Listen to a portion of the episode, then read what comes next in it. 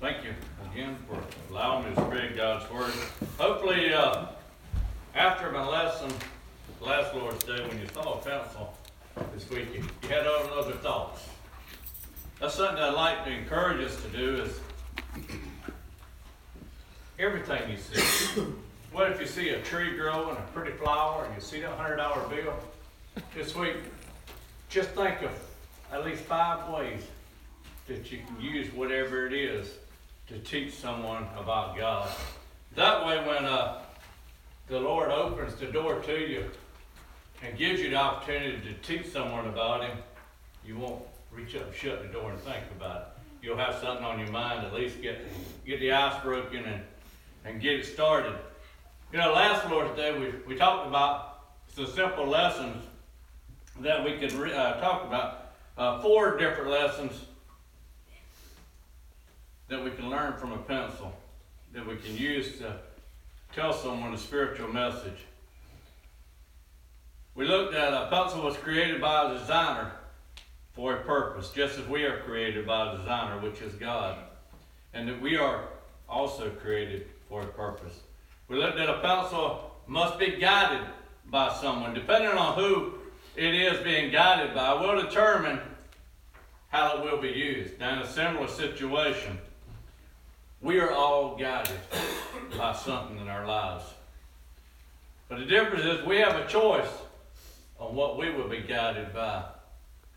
The faithful will allow themselves to be guided by the Word of God. We talked about how a pencil bears a mark, which shows who created it and who it belongs to. When we obey the gospel and baptize into Christ for the forgiveness of our sins, we are given a mark by the Holy Spirit which shows that we are a child of God and we belong to God. Everyone else bears the mark of the world and will be lost. And the fourth lesson that we learned last Lord's Day was the most important part of a pencil is what's on the inside, which is the lead.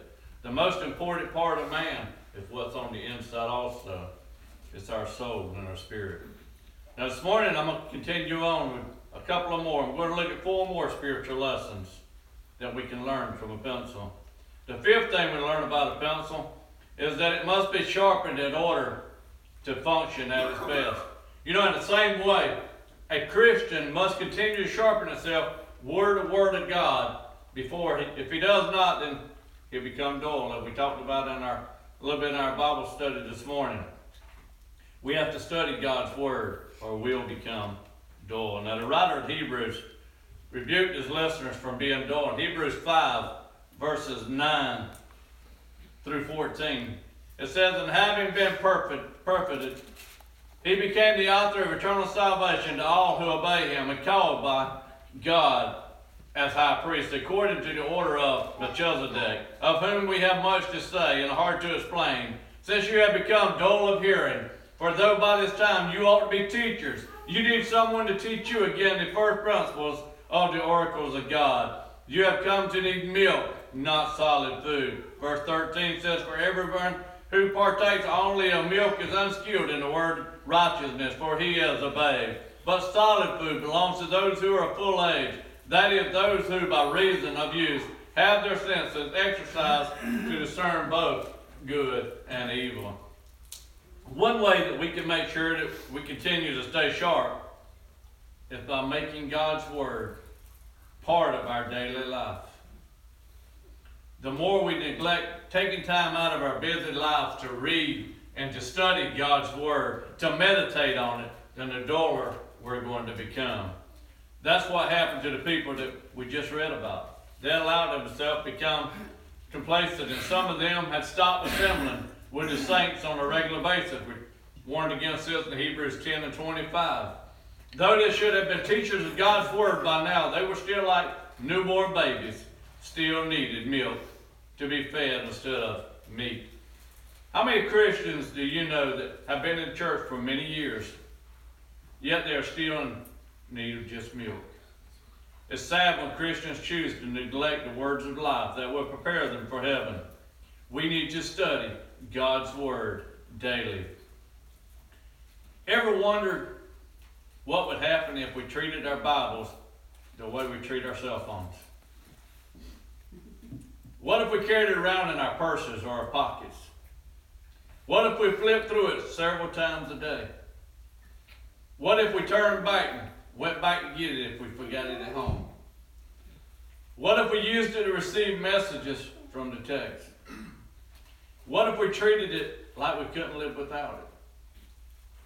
What if we gave it to our kids as gifts? What if we used it when we travel? What if we used it in case of emergency? What if we used it to find the directions of where we're going and how to get the best way to get there? This is something to make you go, hmm, where's my Bible? One more thing. Unlike our cell phone, we don't have to worry about our Bible being disconnected because Jesus has already paid the bill. Makes you stop and think, where are my priorities?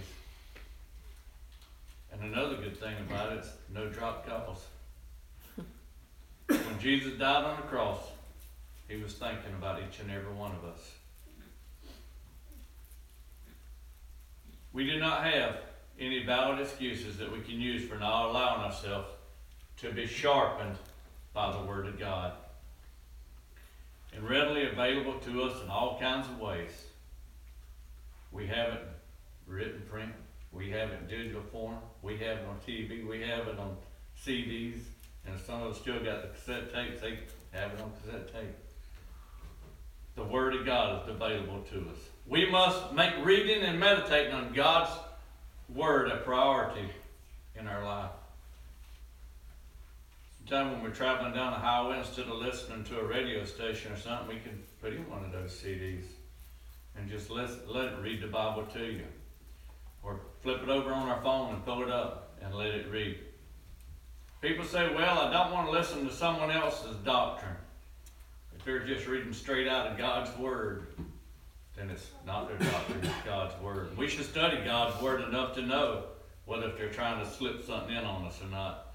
Because I, I found it interesting, I'm trying to pull it back up, but I've seen about five or six different things when translation would, how it would vary down in some verses even, or some translation would even omit some of the verses that are in. And we warn about that, not to add to or take away. But when we do, we, we will be blessed and be able to function our best as a Christ-like example.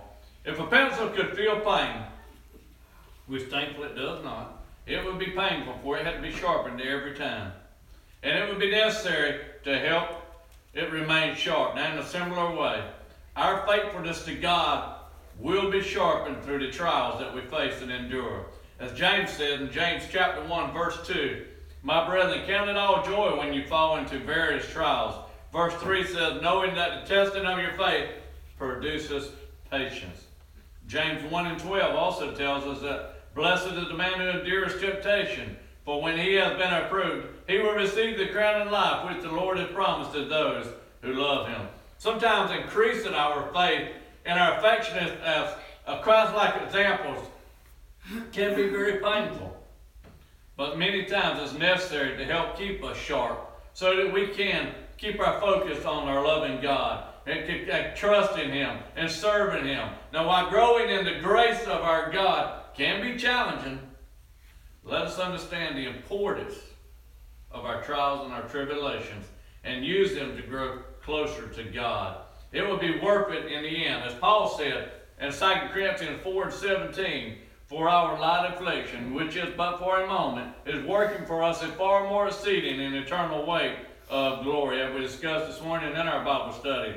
How Paul went through all kinds of trials and tribulations. He was actually uh, physically assaulted and carried on, but yet he kept his, his heart and his mind focused on God's word. Even Job, when Job was faced with all these trials and tribulation and everything, even though his friends and his wife was asking him, you know, just deny God and go on, he didn't. He kept, he didn't uh, jump ship. He stayed on it. And we see how he was blessed in the end.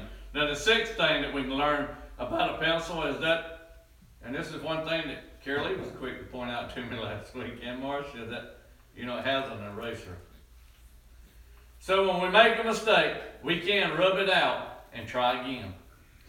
You know, in a similar way, Jesus' blood have made it possible for us to rub out the sin that's in our lives. Now, he didn't say cover it up or rub it out just so that we could do it again a little better without getting caught at what we were doing. God sees everything. Christ died for us on the cruel cross and suffered the shame so that we could receive the forgiveness of our sins. While it's wonderful to be able to, as I said, to erase the word or line that we messed up on, to be able to wipe out all the mistakes that were made in our lives so that we could try again is the greatest gift ever given. Now I didn't I didn't say so that we can sin again.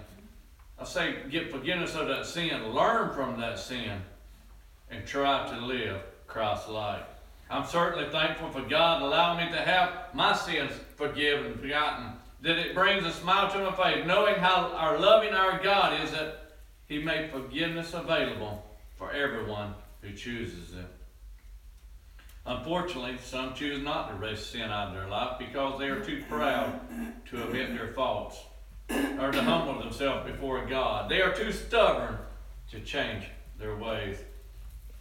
Another thing we learned about that pencil's eraser is that yes, it, it does remove pencil mark, but the impression that's made on the page still remains. The same thing is true when it comes to our sins. Yes, we can and will be forgiven of our sins when we repent and confess them to God. But the impression of our sins will remain because the consequences of our sin will not be undone. For example, if we choose to harm our bodies and taking drugs or abusing alcohol and our liver begins to fail and our teeth falls out, those things cannot be and will not change, even though we have been forgiven of the sin itself. Another example would be someone killing another person. Yes, they can be forgiven of this murderous act, but they cannot bring that person back to life. They cannot take away the void, the pain that's in the heart of that person's family and friends. The best advice I can give you is to do your best not to sin in the first place. Just because our sins can be rubbed out does not mean that we should have the attitude that we can just commit sin and rub it out, because the consequences and their lasting effects will linger on and could even eventually destroy our lives. So let us do our best to live our lives in such a way that we do not have to use our eraser all the time. The seventh thing that we learn from a pencil is that it will leave a mark. Of course, the market leaf depends on the hands guiding it. As I mentioned last Lord's Day, just as a pencil, we all leave a mark. But it's up to us what kind of mark we leave. If we want to be pleasing to God and have the hope of eternal life, then the mark we leave must be based upon the Word of God. Not our interpretation of the Word of God, but upon the Word of God. We never underestimate the power of influence upon others. Our actions do matter. How we act around people and live our lives can make the difference between someone being led to Christ or someone being separated and driven away from Christ. If we say that we're a Christian and profess to be Christian, but we go out and treat people cruelly, do you think they're going to see the love that in Christ's family? No. We got to show Christ and the way that Christ said it. He said, Well, I'm not sure exactly how Christ would handle that situation. If we study God's Word enough, He revealed it to us how He handles every situation. Sometimes people might have the false impression that what they do does not really matter. I mean, just one person doing it, it's not really going to matter. But when people say stuff like that, we think about the widow lady that we read about in Mark 12 starting in verse 41. Now Jesus sat opposite the treasury and saw how the people put money into the treasury, and many who were rich put in much. Then one poor widow came in and threw in two mites, which made a quadrant. Verse 43 says that, So he called his disciples to himself and said to them, Surely I say to you that this poor widow has put in more than all those who have given in the treasury. For they all put in out of their abundance, but she out of her poverty put in all that she had, her whole livelihood. many times, those that are rich have a great influence on those around them. And they use their money to help push their influence. But that's the way of the world. In our text, we get a glimpse into what God sees and how He considers a good example that is worth following. As I say, it's not the quantity, it's the quality. From a worldly perspective, the widow might be a burden on society. Her meager two little mites might be worth the, the time to even bend over and pick them up off the sidewalks. But from Jesus' perspective, he saw a lady who loved the Lord, was willing to give all that she had to the Lord. Her heart was in the right place. She was giving from her heart and not for show, which is why her two mites were worth more than a rich man giving out of their abundance. Though she was poor, was a poor widow lady who only gave two mites, the Word of God records that the great example for us and shows us how Jesus used her mark she was making that day to teach his disciples a great lesson. So, do you ever think that what you do does not matter? Maybe it's insufficient. Because everything you do, whether it be small or large, can be influenced, can influence others in a way that you probably never even dreamed of. Because when we serve God with our heart, when we show God without without heart, and only do it for show and all, we are leaving the kind of mark that's going to separate us. What we need to do, we need to leave a mark that has heart in it. We need to leave a mark that God wants us to do. Leave that mark for God's work and not just not for show. Then we are leaving the kind of mark that God wants us to. Now, of course, the main ways that we can make sure that we're leaving a mark that will influence others in a positive way is by following the advice of James. James chapter 1, verse 19 and 20 tells us, So then, my beloved brethren, let every man be swift to hear, slow to speak, slow to wrath. For the wrath of man does not produce the righteousness of God. One of the biggest things that can cause us to leave a negative mark in this life is by being quick to speak and quick to wrath. I'm sure that we all probably know someone who's quick to speak and quick to wrath. Just as long as that's not the person we see when we look in the mirror. We need to train ourselves to keep our mouths quiet, uh, shut, allow ourselves to listen to what is being said, give ourselves time to fully understand, then we'll be able to answer in a way that hopefully be positive and be able to keep our anger under control. We see in James 1 and 21, therefore lay aside all filthiness and overflow of wickedness, and receive with meekness the implanted word which is able to save your souls. If we ever hope to leave a good mark in our life and be an example, then we need to be, we must train ourselves to hate sin.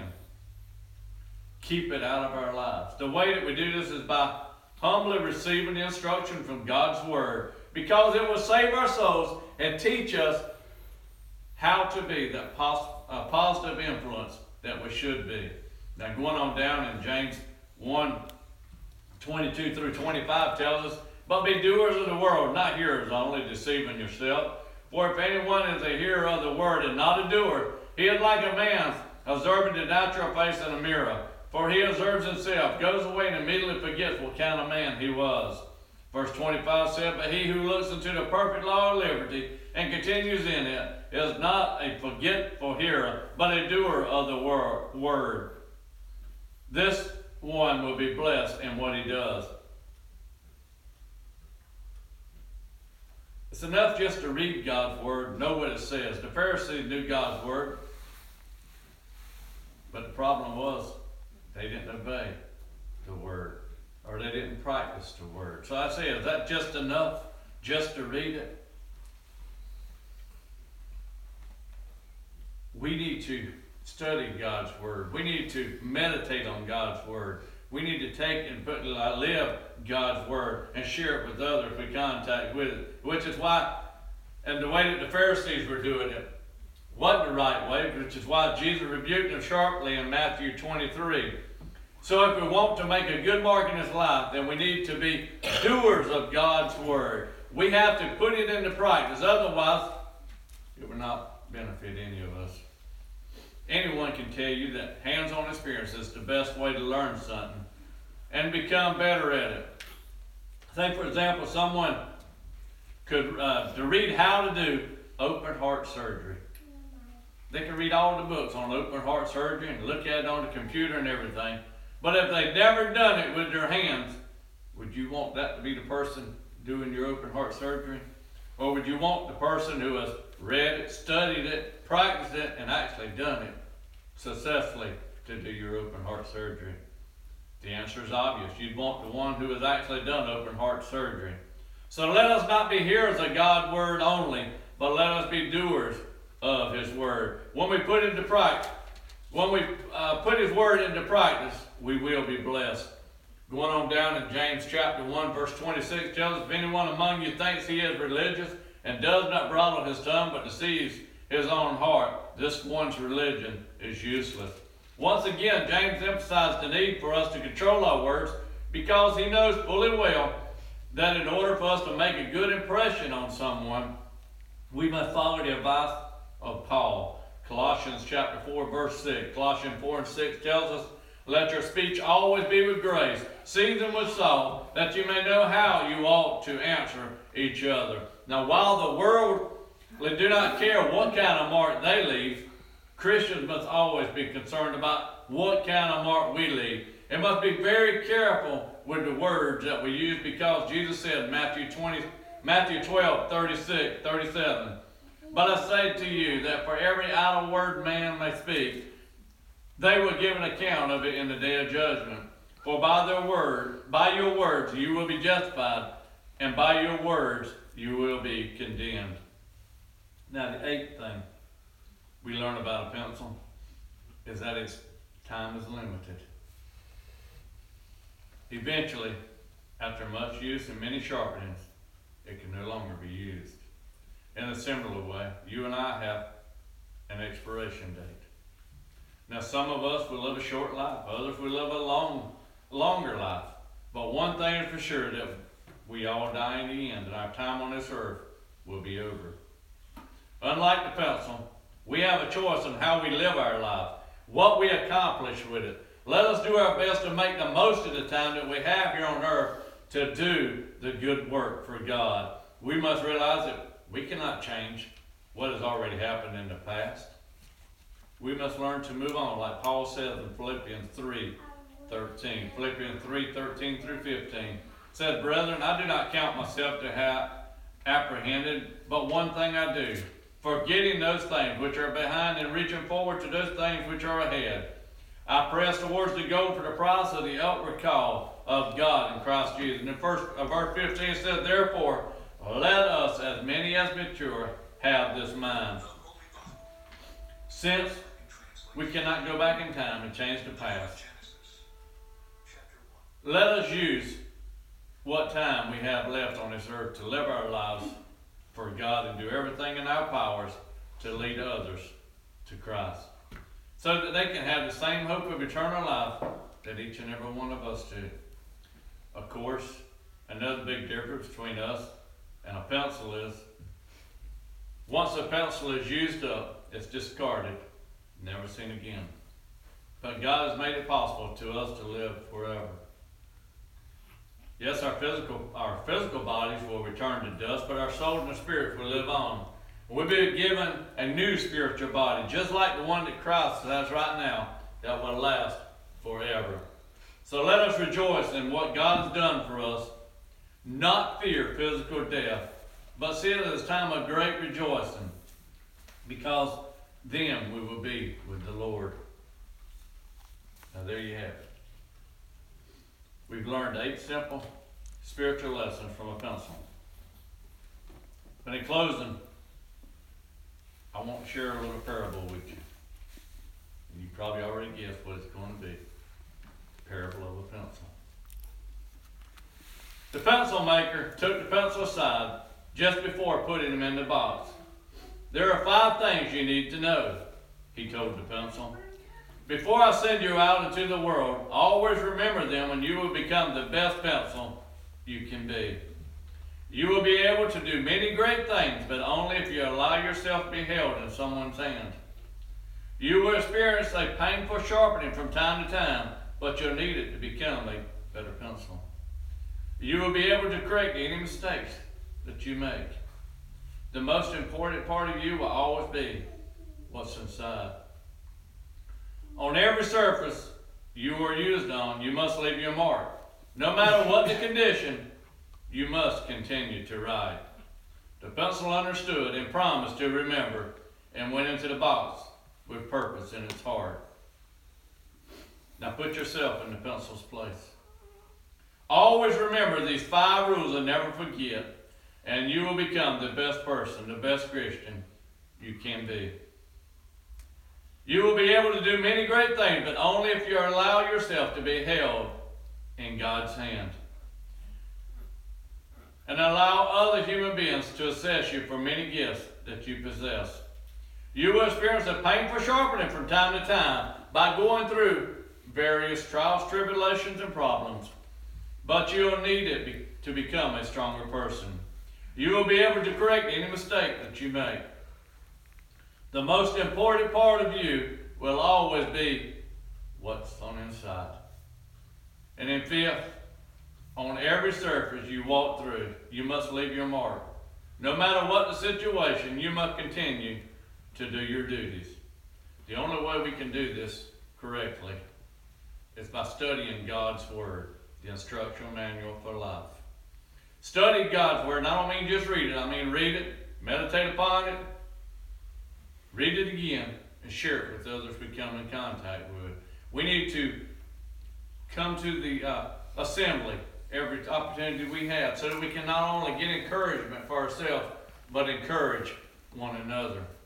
When we're faced with trials and tribulations, we need to carry it to our, our Heavenly Father in prayer. We need to rely on our Christian family to help us, give us support, and come through it. So, whatever your need may be this morning, maybe you need to be baptized, become a child of God. Or if you already have been and you stepped out of your way, or you're faced with these trials and tribulations, you need the prayers and the encouragement of the congregation.